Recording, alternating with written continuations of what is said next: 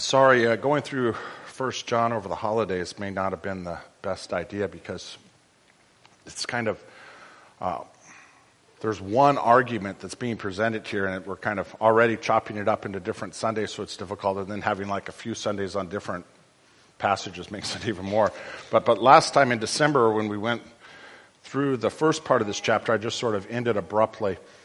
I, I may end up just ending abruptly again too, because it's just I'm trying to section out sections that seem reasonable, but it's it's almost impossible to do that. And so, and then time just doesn't permit. So I, am just sorry if I don't wrap it all up and I just sort of end abruptly because I just, we can't go too long. But he brings up again here in this chapter the point in which he's writing it when he says, I, I don't want you to be deceived. That the, the history of what's happening, just as a reminder, is that uh, the church had started in, in Jerusalem it was really a, a part of Judaism, and it was a disagreement over who Jesus was, whether he was the Messiah or not. But what happened was is that the Roman Empire was ruling over that area, and they issued a law, um, most likely because they felt like there was just too much unruliness in the area. They issued a law that said everyone that was Jewish or, or from Judea or Israel had to leave Israel, their home country, and go somewhere else. And so everyone was forced to leave, and John along with them. And John went up and settled into one of the areas where uh, Paul had planted some different churches, and he had become a leader in the church there and was helping to appoint leaders and deal with problems and things in that area. And one of the things historically that we know, there, there's two main problems for the church in, in that area and, and, really at that time and really uh, still today. And that was an attack on what Jesus had really said, and not so much just on what Jesus had actually said, but an attack on the message or the gospel that Jesus brought. And one of them was that people were just flat out making stuff up about Jesus at that time. And thankfully, John was an eyewitness to the things that Jesus said. So, so he was a perfect person to address this because he could say, Look, I was there with Jesus. I heard everything that Jesus said, and this doesn't remotely fit with anything that Jesus said. And not only that, but there's no evidence that anyone's, you don't have any eyewitnesses that, that collaborate this. And the other was something a, a little bit different, but it was of the same sort. And, and there was a, a, longer tradition with that. And, and what that was is that people were, it's rooted in the issue of circumcision that we read in Acts about people saying, look, if you need to, if you're going to become a Christian, you also need to become circumcised. And, the, the issue there wasn't really the circumcision, it was about the adherence to the law. And it's about this dispute that has always been there from the very beginning uh, in, in, the church and in worship in general.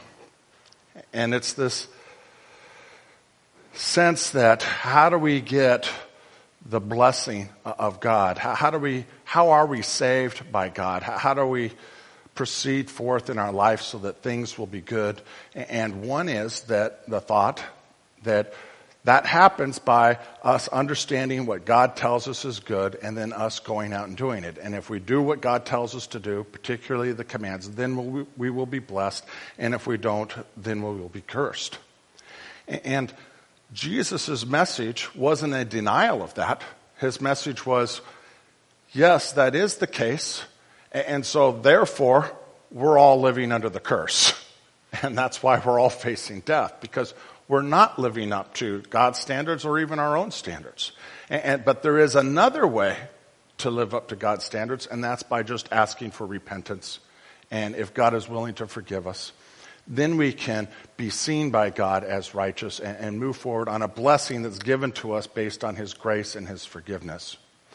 And, and there's that tension that's there in the, in the Bible, that, that was that second form. And the what Paul is trying to do is he's trying here to explain why that tension isn't really a tension that's God's bringing. It's actually pulling us in opposite directions. One is working to harden our heart, and the other is working to soften our heart. And what John is trying to do is to not let them lose the freedom and the joy and the sense of love and that softening of their heart that comes in that. Like you can think back to moments when something happened and you knew you kind of deserved this to happen and you maybe you prayed or something and then you just it, it, didn't happen and you knew that you were sort of saved just by forgiveness. The, the joy that comes in that that it works out that's what he's saying we should be able to live in that continuously now. But we lose that by this other message that's attacking us. And so he, he's about ready to go into that and explain it. And, and he's not at all talking about something that's coming from outside the church to attack us. It's something that's welling up within us based on what we think God's word or God's expectations are on us. And, so here, we'll just go through it part by part. And, and, again, I'm sorry, I usually break it up into sections, but, but there's just, um, I don't know, I just wasn't able to do it. He starts here, he says, Do not love the world or anything in the world. Um, the world, the the word there is um, obviously it applies to something more than just what we think of as the world. It's the word for order. And the idea is the world is an ordered place, especially in, in Greek culture and mind. The, the, cosmos is what it's talking about.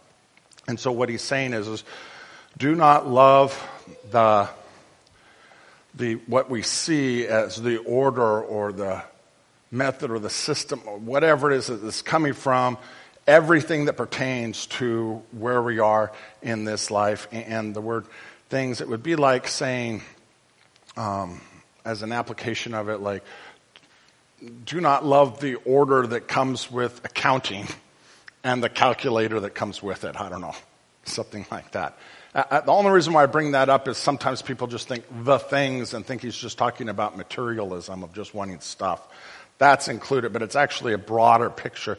It's saying, here's the way we think that the world runs around us and the things that we think are true about the systematic processes or the causes, causes and effects and, and all the things that are now have value on that basis. Does that make sense?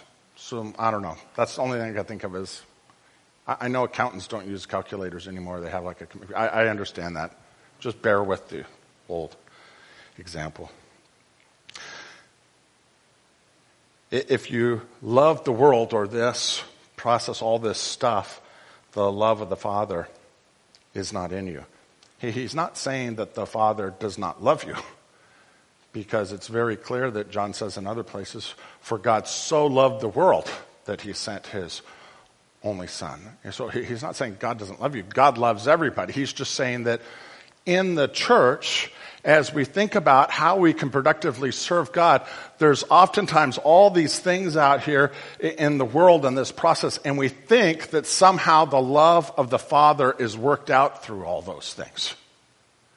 And that's why eh, maybe it's not so much the case anymore, but it used to be in the church that you would have like the leaders of the church, because John's going around appointing leaders and things like that. It would, there, there's oftentimes a push to have like the most successful business person in the church to be a leader because you think that there's some. Uh, um, it'd be like, look, if we had like, say we had Bill Gates in the church for some odd reason, and then someone who was just living out of their car, our natural tendency would be to say, oh, well, here's this person, let's have him be our leader and not have this. And, and the reason why he's addressing this is because the entire Bible is sort of example after example of God choosing the person that was living out of the car to run things. And, all he's saying here is we just want to have this connection to the things of this world and somehow think that the love of the Father comes from us involved with this somehow. But he's just saying it doesn't. There's no connection whatsoever in the slightest. He says,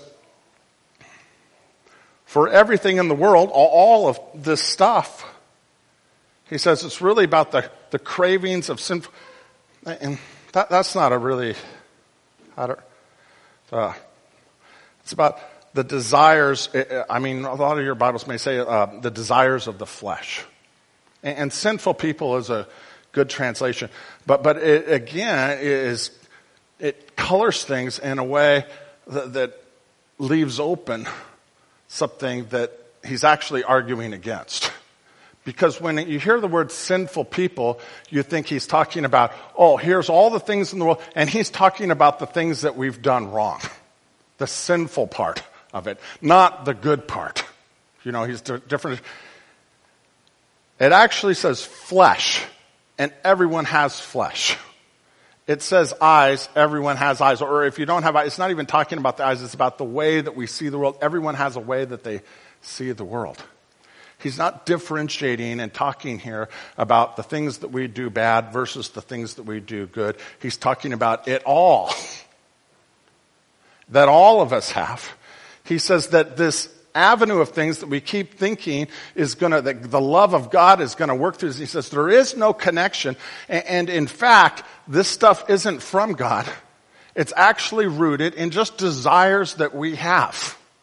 And then he explains what those desires that we have, we desire for these things to save us. We desire for the love of God is bringing good into our life and making good things happen and bringing us salvation. But we have this desire within us to have that salvation and that good to come from something else.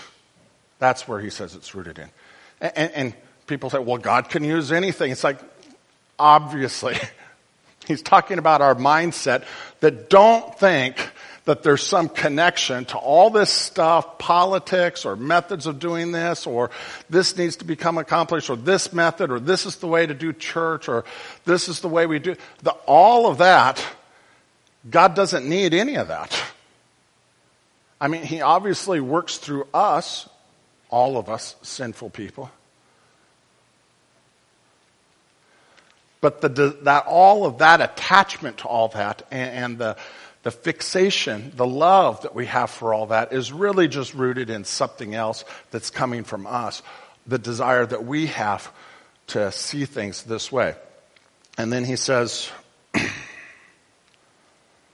uh, the boastings about what they have and do. That's pretty good. It's that word bios, it's sort of the, the manner in which we live. And what he's just saying is, it's the way in which we are so deceitful about the manner in which we live. So it's the desire to have our salvation and the good and whatever be mediated through all these other things. And the reason why we have that desire is we have this, we're trying to build an image of our life and our manner of life that's actually not true. It's deceitful. And I don't know, I, feel like I need to digress into a bunch of examples of that. You, you know, you, you, can tell, like, you know, I, I don't know. I guess I should give some example just so you. I don't know. I'll just keep it in the generic because otherwise it'll just go off. You can, you should be able to tell that when you see us, and even in the way we talk to people, that we talk in a way, we dress, and we kind of cultivate our life to kind of present a certain image of who we are. And the people we associate, and we kind of develop that. And, and, and there's a certain sense that a little bit of who we are is just really hidden and ignored.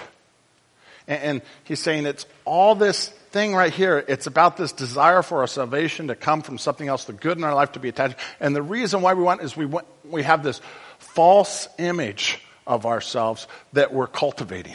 And we're just doing that all the time. And he says that that's what's actually going on here.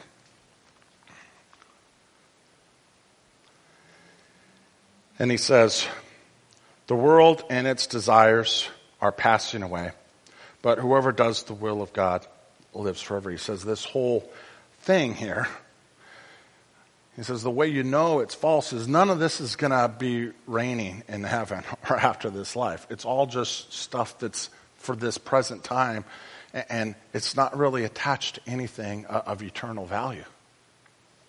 And then he brings up this statement, but the one who does the will of God will live forever. Well, what does he mean by the will of God? It, brings up this issue, if you're thinking about it. How, how, what is the will of God. And, and what's the first thing that comes to mind?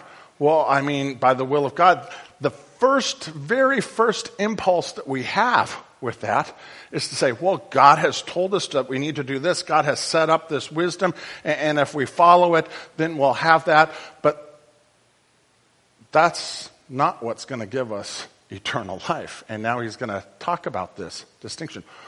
What we do when we come to Jesus is we believe that eternal life is granted to us based on the forgiveness of our sins, not based on us getting things right. And so this is where he enters into this discussion of the Christ and the Antichrist. He says, Dear children, this is the last hour, and as you have heard, the Antichrist is coming. He, he's referencing a person that has been um, talked about, you know, many different places in the Bible. And the label or the, to tell you the description of it is anti-Christ. It's not anti-Jesus or anti-God or anti-worship. It's anti-Christ. And that word Christos uh, anointing. It's the same word that's used later when he says you have this anointing on you. It's Christ is and it's sort of a, uh, I don't know what that's called, a literal pronunciation of the word uh, anointing. And uh, so, so last week when we looked at Herod and the, the Magi came, the wise men came, and uh, they said, you know, where is the king of the Jews? And remember, I just sort of pointed out that Herod went to the religious leaders and, and said to them, where is the Messiah? In other words, he changed it because he knew that it was talking about this Messiah, this anointed one that has been talked about that will come, that will set everything up. It's talking about something specific. It's talking about the way in which we will be saved, the way in which we will make things good. And this is the anti or, anything other than the way in which the Messiah saves us, which is through the forgiveness of sins. Does that make sense? And so what he's saying is, is there will come a person that will rally the entire world behind it in saving itself. And that's contrary to our need for Jesus to have come and, and, died for us. And that was one of the central things that they would talk about back here is that the necessity of, they were looking for a Savior like the Antichrist, you might say. I, hate using that word because that's so much connotations with it, but just take it in a literal thing of the, that are, that's anti this message that we need God to have come and that we need that Savior to have died on the cross. We don't need that. What we need is just for all of us to get together and fix things. And there will be someone that will come that will lead us all in, in that idea of fixing. And, and, and then he says, uh, even now, many antichrists have come. You can see he's talking about the concept there. And what he's talking about when in connection with the world is you see this all the time. There is this deep sense that if we can all just sort of get together, if we can find someone that's going to rally us all together that we should be able to solve some problems and make some change, that we should be able to institute good on the earth and, sort of save ourselves by this sort of coming together. And there's been a long history throughout the entire world uh, of people being raised up and, feeling like that this is the person that, that's coming. And he's saying that that's been happening for a long time, but there will be coming who where God finally says, All right, I'm going to let you see what it would be like if we all got together on something and worked in a global pattern on stuff. And what the Bible says, it's not going to be pretty when that happens. But we have this ingrained thing in us where we're just constantly looking for that. And he says that's what's going on in the church a lot of times. And he's not saying that the that this concept of we all need to get together and say that this is going to be all against the church. What he's saying is he's going to here, I'll just keep reading. He says, They went out from us, but they did not really belong to us. If they had belonged to us, they would have remained with us, but they're going out shows that none of them belong to us. He's not saying that it's something from outside, it's something from the inside that's going to, in other words, the church has always, the worshipers of God in general, have always supported whoever it is that the world has brought forward to say this is going to be the person that's going to solve our problems because we've always ended up thinking along the same way. And, and that's why going back, it's, it's, it wasn't like the people from outside Israel that killed the prophets. It was from the worshipers of God that killed the prophets. It's like if you, and this is deeply ingrained in worship uh, this is sidetracked, but I mean, if you go back to the first murder recorded as Cain and Abel, it was a murder that was sprouted out of people that were worshiping. It was a dispute that happened while they were offering worship to God. And from that dispute, what was the dispute? It was a dispute over the Christ and the Antichrist. It was a dispute over God's blessing coming to us by His grace and His forgiveness versus coming to us by something that's earned. And it always results in something murderous. And He's saying this is something that, that's always been there.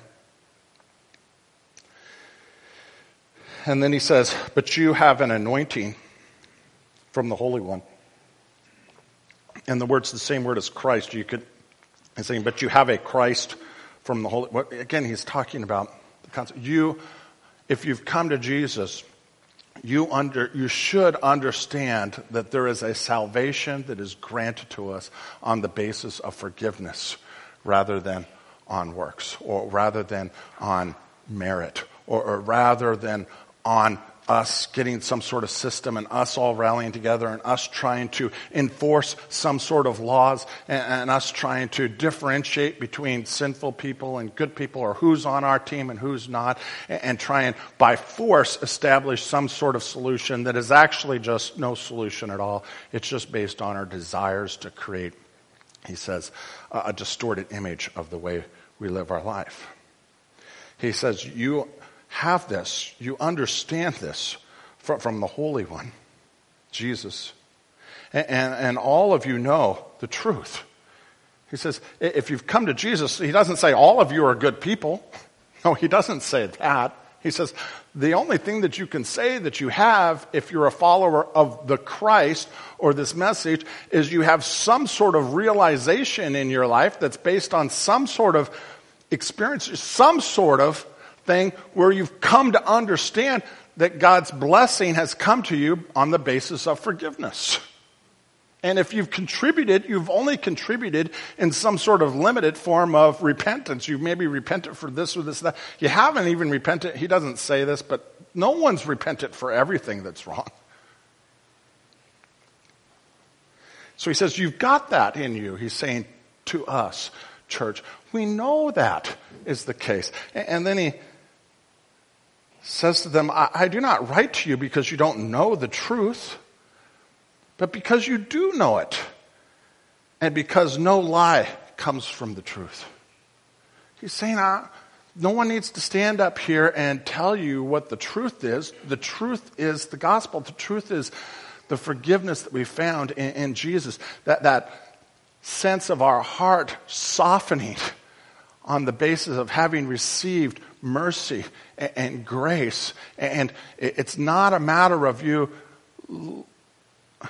Sometimes writers of the New Testament did have to go back through and reteach that to us because we had gotten so far from it. But he says, You have it. It's a matter of applying it or abiding in it. Not going, not listening to people when they're trying to deceive us and, and just trying to apply a salvation that isn't the Christ. And he says, This isn't a matter of you learning something new. It's a matter of just stop listening to everybody else that's telling you about the salvation that is being hoped for in this Antichrist or Antichrist. He says, Who is the liar? It is the one who denies Jesus is the Christ or the Messiah. He says, The one thing, the only thing we really know if we've come to Jesus, the salvation that Jesus is offering, where he didn't lead them to victory against the Romans, he actually died on the cross. The Savior saved us by dying, not leading us forward in victory in that the way that they thought. That the, if you've come to that, a Jesus who has died and risen from the dead, that, that's the salvation we're talking about says you have no need for someone to talk. You just need to start applying it. And the main way of applying it is don't listen to anyone who's, who's saying something. And, and in the church, no one's going to deny Jesus, but they will preach and talk to you about a message that renders the idea of forgiveness as not applying to you anymore. Does that make sense? Like if I'm saying, look, here's what you need to do. You need to get this right and get this right and get that right. Well, what's that setting up? That's setting up this hope that I'm going to get to some place where I will have made the goodness and the salvation happen and I won't need to have it given to me on the basis of forgiveness. He says that's an anti-Christ. That, that's an anti the one thing that we know, which is I had a relationship with God from the beginning. He says, he says such a person is the Antichrist, denying the Father and the Son. No one who denies the Son has the Father, and whoever acknowledges the Son has the Father also. Why is he talking about the Father and the Son? He's talking about in the church, we, and you know, especially at this time, people had grown up looking through the Bible and feeling as though here's what the Father is saying to me. And now Jesus has come and we have these other writings, the gospel. And so we have these things that the Father has said. But what they don't see is the things that the Father has said has only talked about our need for Jesus and the Christ. But we've built up in the church and amongst the worshipers of God this idea that what the Father says is that we need to earn our righteousness, that we need to be blessed because we've done the right thing. And so there's this sense and thing that like the Bible is being used against the gospel and against what Jesus says, or, as a counterweight or as a tension that, that here's this, well then here's also this. And he's saying, look, if you really look at it, there isn't that. That throughout the entire Bible, it's only talked the only kind of salvation that's ever, the blessings of God, everything good that's ever happened to anybody throughout the history uh, of the Bible only came to them because God was willing to forgive them. And you see that over and over again, that they prove themselves to be unrighteous, but God forgives them and, get, and treats them as though they are righteous, even though they're not.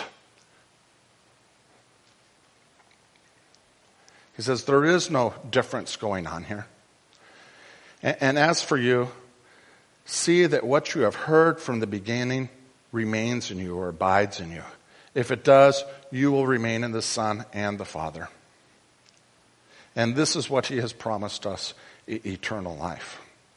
It's what He's promised to give us on the basis of repentance, on the basis of forgiveness, on the basis of what he did for us on the cross. And he's saying, if you've come to know and accept this as truth, then the job from here on out is to not let go of that. And not let people pull you away from that. And not to let people say, well, the Bible also says this. And a, look at it. He's saying, it doesn't say that.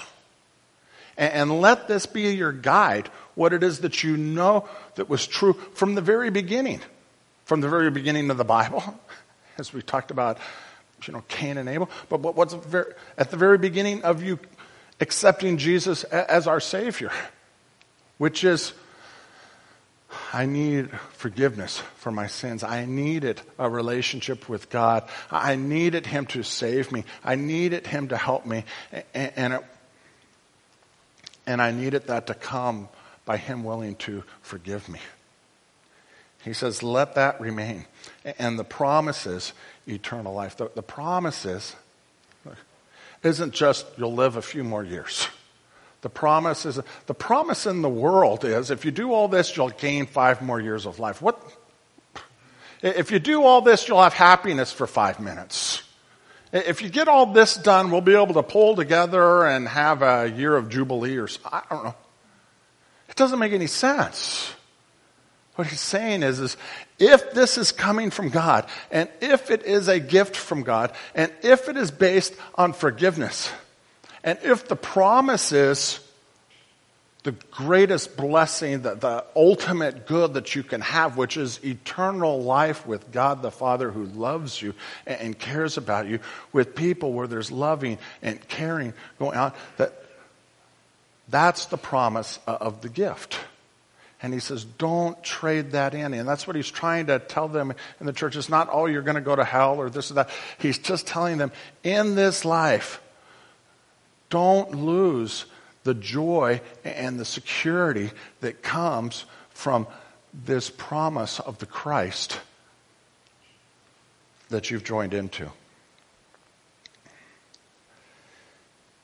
He says, As for you, see what you have heard from the beginning remains in you. And if it does, you also will remain in the Son and the Father. And this is what he promised eternal life. And he says, I am writing these things to you about those who are trying to lead you astray. And as for you, the anointing you received from him, that's the same word, Christ. The anointing you have received from him, the Christ you have received from him, that, that salvation you have received from him, that salvation based on grace, remains in you. And you do not need anyone to teach you but as his anointing teaches you, as this, the Christ leads you, as this gospel, the, what we have bought into at the very beginning, that I have favor with God, that, that His love is coming out to me. And even though I can't get it right, it's still going to view me as His son because of Jesus. He says, You don't need any teaching if you have that. Let that teach you. In other words, sometimes in the church we say, Well, I've heard the gospel. Let's just talk about something a little bit more meaty. Every time everyone wants to talk about something more, it's always about the love of this, the things of this world. He says, Don't go there. That's a temptation. That's not growing. That's not, he says, grab a hold of that, that we were saved by forgiveness, by Him paying the price and then let that teach us where our hope is. Let that teach us where our heart is going to be. Let that teach us where, and people think, well, where that teaches us is just teaches us to do nothing. That's not true. This is. Uh, uh, I don't know why I thought of this story. This may be a stupid way to end it. I remember there's this story, and, and I always, when I hear a story now, I have to say, I don't know if it's true, because I don't know, you didn't used to have to do that. But there's a story, I think it was about World War II, and I think it's actually been in a movie, too. But I had heard about it before then. And, and there was, you know, trench warfare. Both sides were, were just slaughtering each other. All that anyone was doing to make progress progress was defined. Making the world a better place was defined by people just getting up out of a trench, running, and just being mowed down by bullets. And everyone took their turn making progress. And it's just littered in barbed wire. And there's a story of this horse that came and ran across the battlefield and Everyone's firing at everything, but no one fired at it, and it got all caught up in the barbed wire that was there. And, you know, it had to have been, I mean, you have to put this into the context of how horrific war is and how horrific trench warfare and chemicals and all that business. You know, if we were to see a horse laying on its side caught in barbed wire, that would be, you know, traumatic. But like this is, it was traumatic even to people who were just dulled to their senses by just mowing people over with bullets. And what happened was is some people from one side put up a little white flag and, and they started walking out, sort of took their life into their own hands eh, because everyone's been killing everyone to go out and try and free this horse. And then people from the other side came out and they did the same thing. And you had this little moment where people who had been killing each other were all trying to free this horse, and they freed the horse, and then it was kind of this weird moment. Everyone walked back and then just kept killing each other.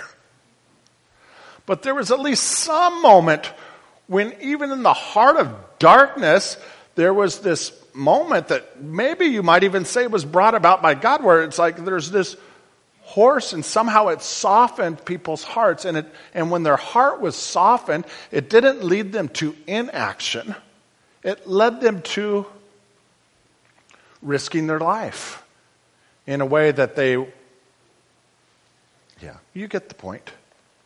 If our hearts can be softened, that doesn't lead us to inaction. It leads us to action of a whole nother sort.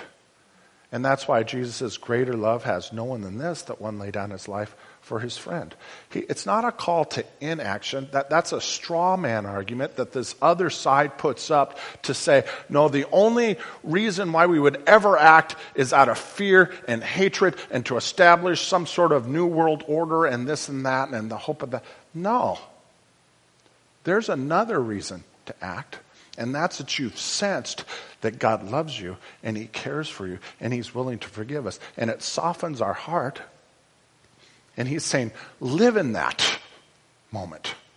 Whatever it is that happened when the horse crossed over and people said, just live in that and don't let anyone pull you. At that moment, what should have happened is everyone should have just thrown down their guns and walked away. That didn't happen because they probably would have all been killed by the higher ups because of whatever. But he's saying this is the opportunity that you have with Jesus. You had some sort of moment that softened your heart, and he says, the goal isn't to now let all these other people harden it again. Just stay there in that softening of that and, let it continue. And here's where we'll end. He says, but his anointing, this moment of salvation, this the Christ, teaches you about all things.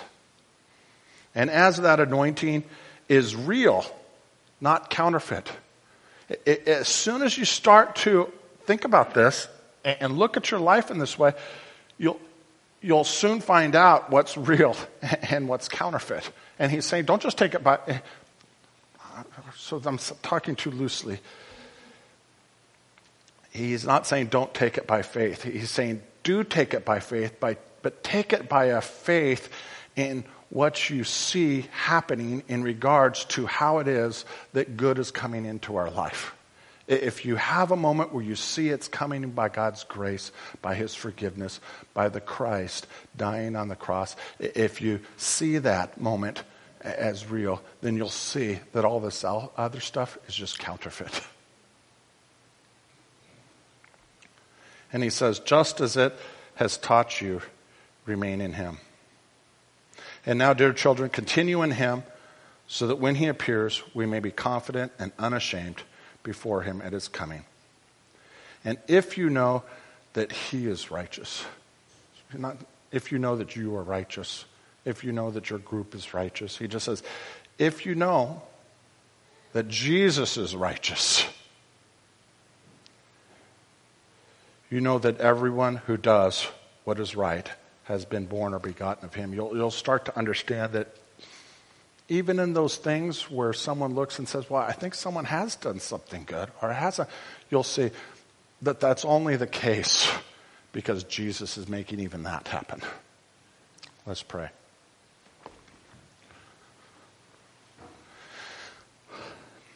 Um, if anyone would like to accept Jesus as their Savior, I, I'm going to lead you in, in, a prayer right now, and you can just pray along with me.